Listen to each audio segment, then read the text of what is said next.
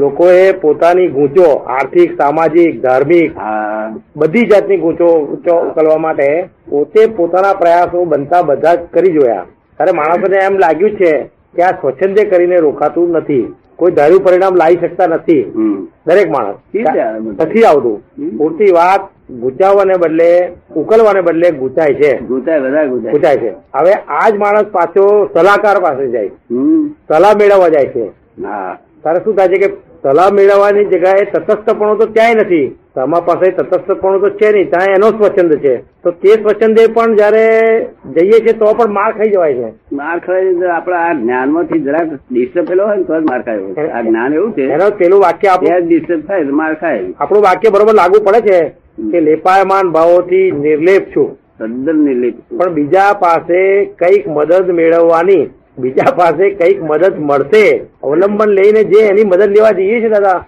એમાં તે માણસ એનો મેલ મૂકી જાય છે હા, છે જ નહીં. મદદ તો લેવા જવાનું એટલે શું ભૂપેન્દ્ર બી જાય હા શું કહે બીજો જાય પણ તેના આપણે તો ઉપરી છે ને હા પણ ભૂપેન્દ્રભાઈ માર ખાય છે એવું ના ના આપણે ઉપરી છે ને પણ ભૂપેન્દ્રભાઈ જાય છે મન લેવા તે જાણીએ છીએ આપણે પણ તે બી વધારે માર ખાય છે પેલા કરતા વધારે માર ખાય છે એ કાયમ જે જેવો એવું હોય એવું પણ આપણે જાણ્યું ને માર ખાધો તે જાણ્યું ના માર ખાધો તે જાણ્યું વધારે છતાં પણ દાદા એ અવલ- અવલંબન અવલંબનના ઓછું ખાધો તે જાણ્યું બધું જાણવામાં જ રહે છે ને. પણ એ અવલંબનના ચીલે ગયા વગર રહેતો નથી તમે દિલ્હી ગયા કેટલો માર ખાધો કશું માર ખાવો પડ્યો નથી તારા હારું.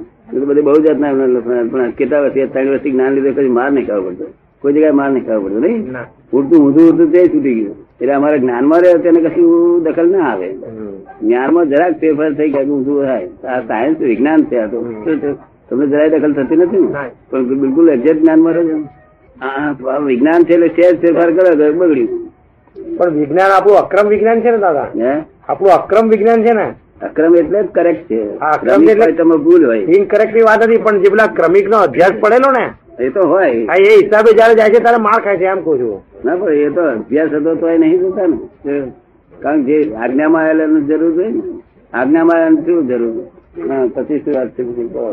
ભાઈ એ તમારી વાત ખરી છે એક વખત અવલંબન લઈએ છીએ ને ત્યાંથી જ ઉપકમાં આવે છે હમ. જે ડિરેક્ટ આપણું જ્ઞાન છે તે તો માત્ર જુએ છે ને જાણે છે ડિરેક્ટ જ્ઞાન તો જુએ છે ને જાણે છે પણ એ ક્રિયામાં આવતું નથી ક્રિયામાં આવવા માટે તો આ બાજુનું અવલંબન લેવું પડે છે દાદા ક્રિયામાં ના આવે હા આ તો જ્ઞાતા પદ છે ક્રિયામાં આવે જ નહીં. હા હા, તો હા જ્ઞાતા પછી ક્રિયામાં આવે જ નહીં. ક્રિયા જે થઈ રહી છે જુએ હવે જે આપણે તટસ્થપણું અને મધ્યસ્થપણું જે ઉભું થાય છે આપણા જ્ઞાનથી તેમાં ને સ્વપ્રકાશમાં કેટલું ફેર સ્વ પર પ્રકાશ ના, તટસ્થપણ પ્રકાશ- અને- પ્રકાશ કરે હા તો તટસ્થ અને મધ્યમપણું સુધી આપણને સમજણ પડે ના પ્રકાશ સ્વરૂપ જ પોતા રહેવાનું છે. બીજું કશું પ્રકાશ સ્વરૂપ રહે છે પણ તે મધ્યસ્થીપણું ને તટસ્થપણું ઉભું થાય છે તેને પ્ર- પ્રકાશકપણામાં કઈ દૂર છે એમ પોતે પ્રકાશ સ્વરૂપ જ છે પછી બીજાને કે વાત પણ પ્રકાશક હરકત જ ના આવે ને એને હરકત- અડે નહીં કશું જગતમાં કોઈ વસ્તુ અડે નહીં જો આ આ વિજ્ઞાનમાં રહે તો.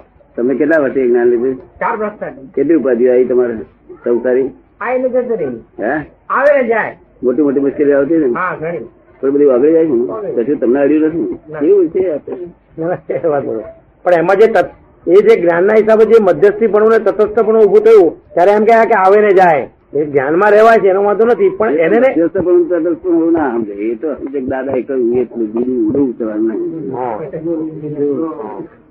ઊંડા દાદા, ઉતરે તો તમે- આમાં- આમાં કા- કાદવવાળું થઈ જાય ના પણ ઊંડા ઉ- ઊંડા ઉતરવાની વાત જ નથી આ જે અમુક જે ચીકણા લેપાયમાન વાળા ભાગો આવે છે ને ત્યારે તો જ્ઞાન હટી જાય હમ. ચીકણી ફાઇલ આવે ત્યારે તો હટી જાય સાધારણ હોય ત્યારે તો સંયોગ વિયોગ કહી જાય ના, એ ચીકણી પાડી લાવે તોય તમારે ચોટક બોલાવે?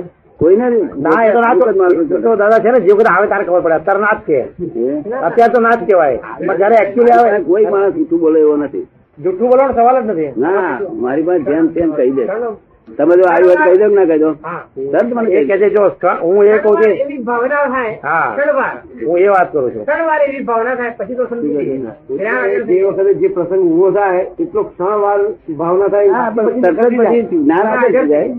પણ થાય છે ખરી ને એ તો થાય નિકાલી છે એ બહુ. આ તો બહુ સમજદાર ને જરા વધારે પડતું લાગે બહુ સમજદાર જો સાંભળો. બહુ સમજદાર ને દાદા સમજે એ આપણે કહ્યું એટલું કહે. બુદ્ધિએ કરીને આ પ્રશ્ન પોતાનું દાપણ નહીં ભાઈ. સમજે કરીને આ પોતાના દાપણની વાત જ નથી આમાં હા, એ આમાં દાદા એક સ્ટેપ સમજવું છે એટલા માટે પૂછે છે ના એમ નહીં આ જ્ઞાને જ્ઞાન હોય ને તો કશું વાંધો જ નથી આવતું હમ. પોતાનું જો કદી આમ વિચારવા જાય ને તો ફેરફાર થઈ જાય તો એટલે વધુ સમજાને વધુ સમજતો હોય ને હમ. તેને જરાક અડચણ આવે હમ.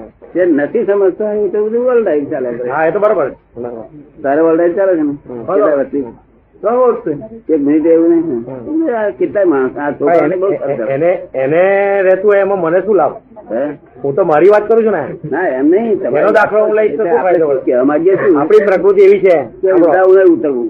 આપણી પ્રકૃતિ એવી છે કે જે જ્ઞેય સામો ઉભો થયો આપણો આપણે જે જ્ઞેય આવ્યો એને તટસ્થ મધ્યસ્થપણે આપણે જોયો એની અંદર જે આપણને લાગતું હોય કે અહીંયા આપણે માર ખાઈએ છીએ તો કઈ જ્ઞાન હાલી જતું માર નથી ખાતો જ નથી અરે ઘણી વાર માર ખાય અમારે ખાઈ જવાય એવી વાત નહીં કરતો. ના જ્ઞેય આવ્યો હા. અને જ્ઞાતા બે નો સંબંધ જ્ઞેય તૂટે ચાલે જાય જો જ્ઞેય તરીકે હોય તો તૂટી જાય પણ તે છૂટી જાય છે પણ જયારે મન વચન કાયાને તો અસર કરે છે દાદા હમ. શરીરને તો અસર થાય છે જ. એ તો થાય ને અસર તો હા સ્વાભાવિક તો એ થાય જયારે અસ- જે અસર થાય છે અસર તો મારી વાત- સ્વાભાવિક છે હા, અસર તો સ્વાભાવિક અસર સ્વાભાવિક છે હવે હું એમ કહું છું કે અસર અસર થાય છે એવું જે જણાય છે આપણને અસર થાય છે એવું જણાય પણ છે છે. જણાય છે પણ તે તે આપણી તટસ્થ અને મધ્યસ્થપણાને લીધે દેખાય છે સરળતાને લીધે ના તટસ્થ પણ મધ્યસ્થ પોતે જુદો છે માટે દેખાય છે દેખાય છે આ તો એને ને એને કેટલો ફેર છે એમ પૂછું છું હું.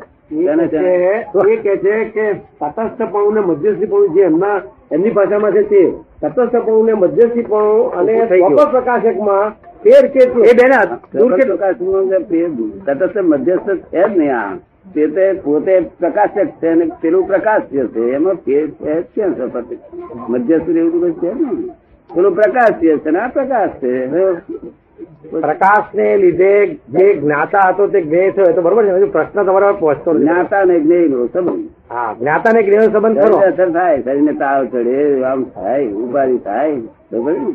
જે પહેલાનો જ્ઞેય હતો તે જ્ઞાતા હતો જ્ઞાન પહેલા જ્ઞાન ચલાવશું જે જ્ઞેય હતો તે જ્ઞાતા થઈને ફરતો હતો હા જ્ઞેય તું તે જ્ઞાતા હવે ત્યાં ઇન્દ્રિય જાગૃતને આધારે તટસ્થપણું અને મધ્યસ્થપણું ઉત્પન્ન થાય છે હા ઇન્દ્રિય જાગૃતમાં તટસ્થ નો પણ થાય મધ્યસ્થપણું પણ તેમાં રાગ હોય છે તેમાં રાગ હોય છે એટલે એ પોતાના તરફ ખેંચી જાય છે હા એના તરફ હવે આવું જે સ્પષ્ટ દેખાય છે એ તટસ્થપણું ને મધ્યસ્થપણા ઉપર પ્રકાશ છે બરાબર એ એના પર જે પ્રકાશ છે તો એને ને સ્વ પર પ્રકાશક ને શું સંબંધ એમ પૂછું છું ના ના આ તો બધા સ્વપ્ર પ્રકાશ છે કે આ બહુ ઊંડા નહીં ઉતરે ને એ દાદા એ કહ્યું હું છું ધર્મ એ પ્રકાશ છે ને આ પ્રકાશ છે જે વસ્તુ આવી તો દ્વેગ જ્ઞેય જ્ઞાતા ને જ્ઞેય જ્ઞાતા ને જ્ઞેય છતાં પણ દાદા જે જ્ઞેય છે જ્ઞેય કે આ આપણું નથી એમ જે વાણી બોલી જાય છે કે આ આપણું નથી ને આમ ત્યાંથી હટી જાય છે નથી એવું નહીં હમ. તમારું આપણું છે કે આપણું એ નથી એવું કશું તમારે જ્ઞાતા ને જ્ઞેય તો આપણું છે કે નથી એવું કશું સવાલ જ નથી રહેતો જે જ્ઞાતા છે એ જ્ઞાતાપણું અત્યંત શુદ્ધ હોવાને લીધે અત્યંત શુદ્ધ હોવાને લીધે શુદ્ધ હોવા લીધે વ્યવહારમાં એને પોતા પોતાની જે ભૂલો દેખાય છે યથાર્થ દર્શન થાય છે વ્યવહારનું ભૂલો એ રાગે કરીને આ પ્રમાણે વર્તીએ છે માટે આમ થાય ભૂલો છે. દેખાય છે? ભૂલો દેખાય છે હા તો તે મધ્યસ્થપણું જે ઉત્પન્ન થયું છે હમ? એ જ્ઞેય છે માટે મધ્યસ્થપણું જે ઉત્પન્ન થયું ને એને ચોખ્ખે ચોખ્ખું દેખાવા માંડ્યું તેને એને સ્વપર પ્રકાશકને કેટલું છેટું છે એમ પૂછું છું થોડું થોડું છેટું કરું થોડું છેટું કરું હા. સફળ પ્રકાશક માં રહે ને તો મધ્યસ્થ પણ લાવવાની જરૂર ના આ તમારે આપણે આ ભાષામાં આવ્યું છે આ ભાષામાં આવે છે શાસ્ત્રની ભાષામાં કે એને શુદ્ધ પર્યાય કહે છે હમ. શુદ્ધ પર્યાય એ તો આ આ જ્ઞેયનો પર્યાય શુદ્ધ થાય તો બેનો પર્યાયને જે જુએ છે તે પર્યાયની વાત કરું છું ના જે છે તે પર્યાય શુદ્ધ જ કરી આપે એ શુદ્ધાત્મક પર્યાય શુદ્ધ થયેલો છે એનાથી દેખાય છે હા, હા. એ પર્યાય કહેવાતી નથી હે એ શુદ્ધ પર્યાય ને પર્યાય કહેવાતી નથી કયું જે જ્ઞાતા છે શુદ્ધાત્મા છે ને? આ જે જ્ઞાતા છે તે જ્ઞાતામાં જ્ઞેયનું પ્રતિબિંબ થાય છે હા પછી જે વાણીમાં ભાગ ઉતરે છે ના તે પર્યાય જે છે ને પેલી પર્યાય બે માં ફેર છે પેલી રાગે કરીને જુએ છે આ તટસ્થ થી જુએ છે પણ તેને સો પ્રકાશ આવું આ બધા તટસ્થને બધા સમજે નહીં ને. એટલે એના બીજાને પણ- કરતા દાદા એ જ્ઞાન પતાવી દે ચાલ્યું ગાડું એમનું ગાડું ચાલે છે ને, એટલું જ જોવાનું શું?